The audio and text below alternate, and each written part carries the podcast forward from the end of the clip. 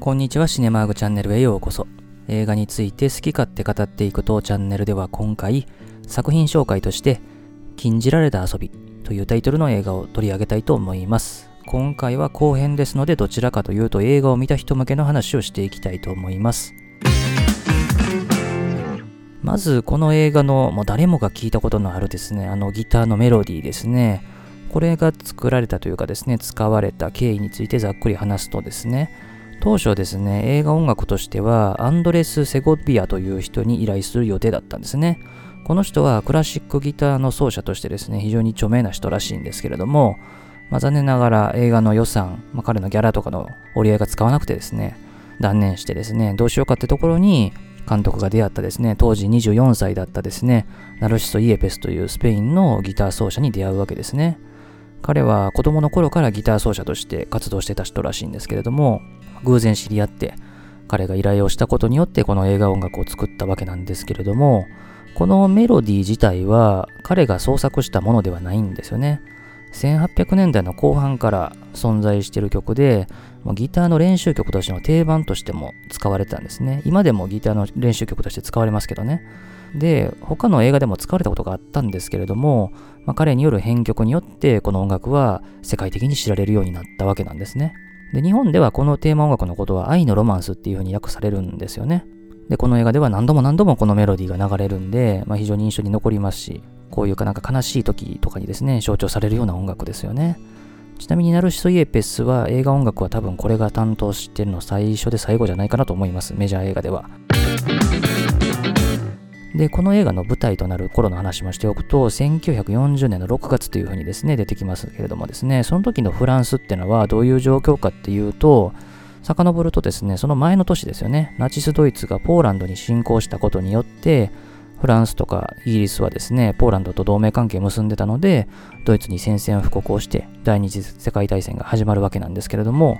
その翌年の1940年にはですね、ナチスドイツが次々と各国の侵攻をし続けですね、やがて5月にはですね、フランスが攻撃を受けると。そしてですね、6月にはドイツ軍がパリ無血入場を果たしてしまうと。で、6月の末にはフランスからドイツ側へ休戦が申し込まれて休戦協定が結ばれたと。で、フランス政府は総辞職をして、シャルル・ド・ゴール将軍はイギリスの方に亡命して自由フランスを結成していくというところになってですね、もう本当にドイツがイケイケの頃ですよね、この頃は。で、この当時の話で有名なので言うと、ダンケルクの話ですよね。2017年にクリストファー・ノーランが監督して題材としても取り上げましたけれどもね、そういうとこの話の頃ですよね。なので、冒頭のこの市民たちがですね、車に乗って移動してるところってのは、パリとかですね、市内から郊外へ逃げようとしてるところなんですよね。で、ポーレットはパリ出身っていうふうに言ってたんですけれども、このパリから逃げ出そうとしてた一家なんですよね。で、演出として車が動かなくなるとですね、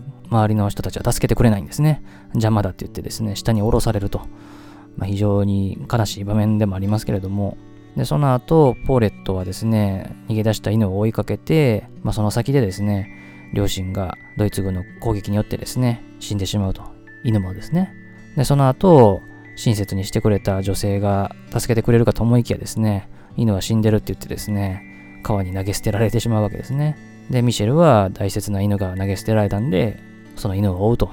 で、その犬を抱きかかえていると、ミシェル少年が声をかけてくれるわけですよね。で、彼の家に招き入れてもらえるわけですよね。で、ここでですね、この少年の名前がミシェルってところで、この映画ってのは非常に大きな意味があるってところを気づけるかどうかってところもポイントだと思うんですけれども、このミシェルってのはですね、読み方をいろいろ変えるとですね、様々な国の名前としても使われてるわけですよね。例えば英語読みにするとこれマイケルになるし、ドイツ語読みにするとミハエルになるし、ポルトガル語読みするとミゲルになるし、で、ラテン語読みをするとですね、ミカエルになるんですね。で、このミカエルっていうのは、この映画のテーマにもなりますけれども、キリスト教においてですね、最も偉大な天使の一人であるというふうに言われてるわけですよね。特に守護聖人として扱われることが多いんで、まあ、海外とか旅行されるとですね、このミカエルの像っていうのがですね、建物の上とかに乗ってんのを見たことある人も結構多いんじゃないかと思うんですけれども、で、この映画はですね、舞台がフランスですよね。で、フランスではキリスト教のカトリック教会が最も信仰されてるわけですけれどもね。まあ、そのミカエルのフランス読みにあたるミシェルっていうのが、この映画の登場人物であるというところが大きなポイントになるわけですね。ちなみに余談ですけれども、1996年にですね、マイケルっていうですね、タイトルの映画があるんですね。この映画はですね、ジョン・トラボルタがまさしく天使を演じたですね、映画なんですね。ジョン・トラボルタの背中にですね、白い羽がついてるですね、風変わりな天使をですね、演じた、まあコメディ映画なんですけどね。まあ、映画の内容自体はまあぼちぼちなんですけどね。まあそういうように、このマイケルとかですね、ミカエルとかですね、ミシェルとかっていう登場人物の名前が出てくるとですね、このようにピンとくると、この映画の理解が大きく進むんじゃないかなというふうに思うわけですね。で、その後、ミシェルはですね、死ぬっていうこととかですね、あるいはこう神様への信仰とかを全然知らないポーレットにいろいろ教えてあげるわけですね。そして、死んだら埋めてあげるっていうことで、犬が死んでるので、それを埋めてあげるっていう話になるわけですよね。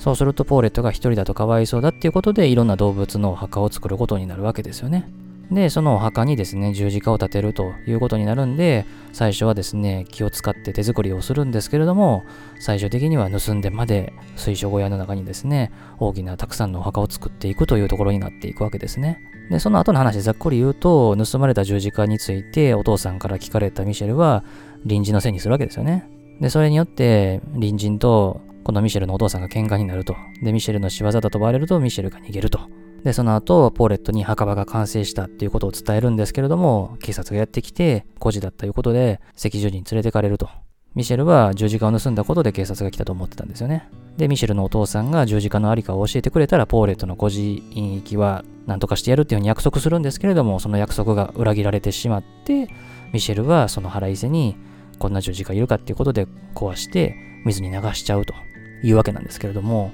まあ、ここでミシェルがやる行為ですよね。まず、祭壇から十字架を盗むっていうようなですね、とんでもない行為もしてるし、で盗んだ十字架をですね、捨てるっていう行為ですよね。ミシェルっていう守護天使ですよね。守護天使っていうのは何かから守る立場の天使ですよね。その彼が十字架を捨てるっていうのはもうまさに背徳行為なわけですよね。まさにアンチクライストですね。でそういうのをですね、いろいろ感じる場面っていうのが他にもあって、この水晶小屋にですね、フクロウがいますよね。で、このフクロウってのは、海外ではですね、いろんな象徴としてですね、描かれる、あるいは何かを表現するときに使われるんですけれども、特にキリスト教においてはですね、フクロウってのは、不服従の三姉妹の一人なんですよね。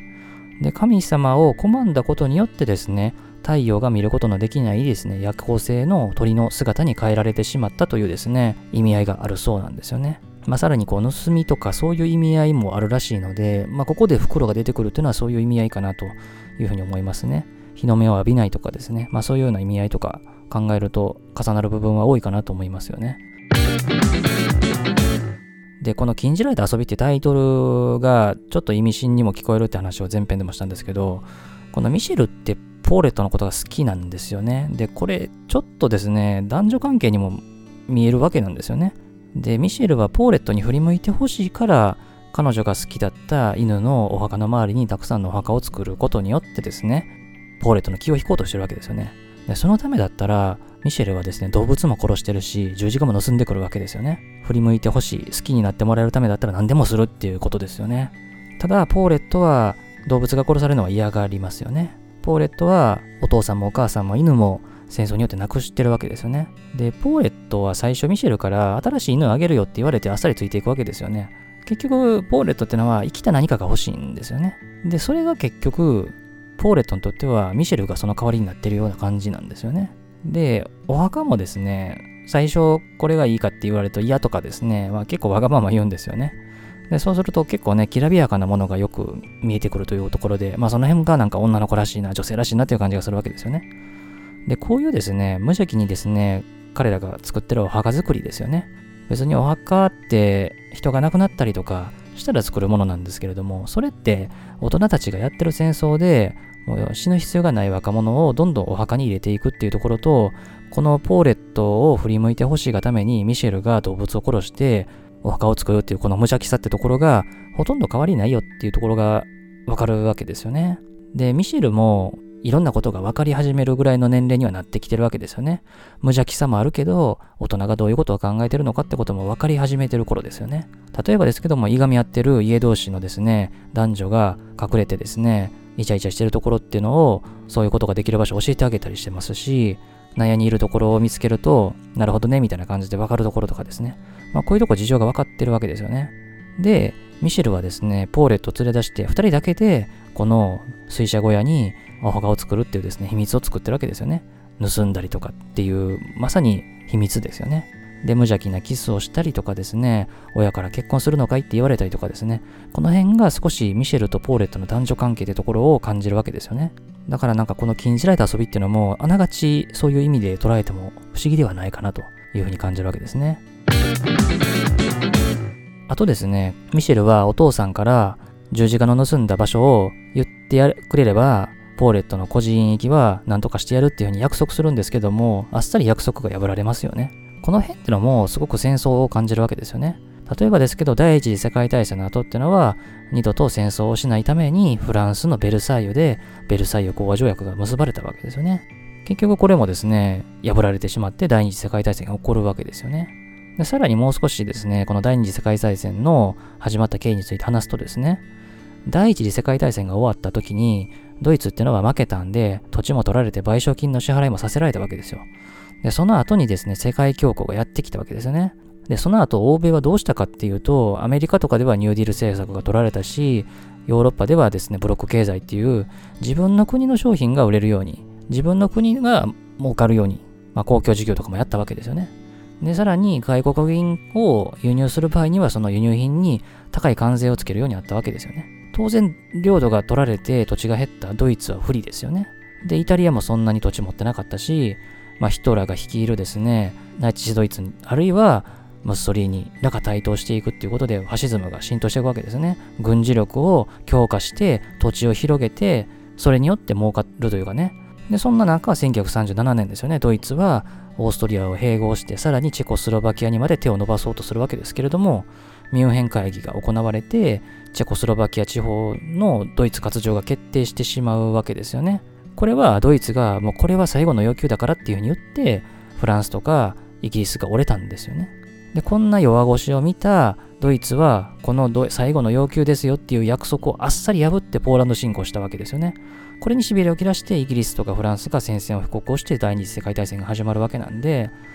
この映画の中ではフランス国内のしかも親子とかですね隣人との争いっていうところにこの第二次世界大戦勃発の経緯の部分の約束とかですね嘘とかですねちょっとしたボタンの影違いってところを描いてるわけなんですよね。でこの隣人との争いっていうところもですね十字架を盗んだミシェルがですね隣人のせいにしたことによってですねこの両親同士がですね喧嘩をするわけですよね。で2人がしかも埋めようとしてたですね、墓の穴の中に入るとかってところもですね、象徴的ですし、さらにこの両家ってのは冒頭からですね、どちらが戦争で勲章を得られたかってところで競ってるわけですよね。ただこれは1940年の6月なんで、もうドイツ侵攻によってですね、フランスが陥落する時なんですよね。そんな時にですね、自分の息子が勲章をもらったとかもらってないとかですね、戦争に参加してない、参加したとかですね、そんなとこで競ってるわけですよね。まあ、本当にこの小さな争いっていうのが大きな争いと何ら変わりないってところが描かれてるわけですよね。で、この約束が破られてしまったことによって、ポーレットは孤児院に送られることになるわけですね。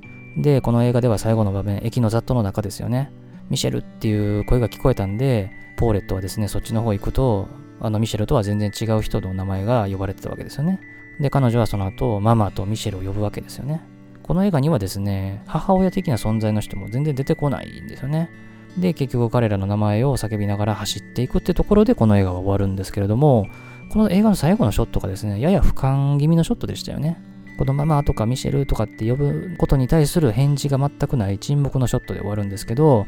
まるでですね、守護天使が高い場所から見守ってるような感じに見えるわけですね。で、おそらくですけれども、このポーレットにもですね、それからこのミシェルにも、前途多難の未来が待ってますよね。彼らも戦争の被害者ですよね。ポーレットは両親と犬を失い、ミシェルは仲良くなったはずのポーレットを失い、で、おそらくこの件で父親からも裏切られたんで、もうおそらく相当くれるだろうなっていう感じはしますよね。ミシェルは家の中で祈りをするときには、祈りをやってくれって頼まれたりとかですね、割と頼れる存在にもなり得る形で扱われてはいたんですけどね、間違いなくこの父親からの裏切りっていうのは、彼の人生を大きく左右するだろうなというふうに思いますよね。ということで今回は作品紹介として1952年の名作映画「禁じられた遊び」という戦争映画取り上げました。この映画本当に87分というですね非常に短い上映時間の中にですね子供たち、親子、隣近所の関係をうまく戦争に置き換えてですね、描いている反戦映画の傑作ですね。何度も流れるあのメロディーっていうのも、この映画の特に被害者となるポーレットとミシェルの心の中っていうのをですね、見事に表現をしているですね、映画だったなというふうに思いますね。ということでですね、当チャンネルではこのように様々な作品紹介してますので、また興味を持っていろいろな作品見ていただくきっかけになればなというふうに思います。また他の作品でもいろいろ聞いていただければなと思います。ということで最後までお付き合いありがとうございました。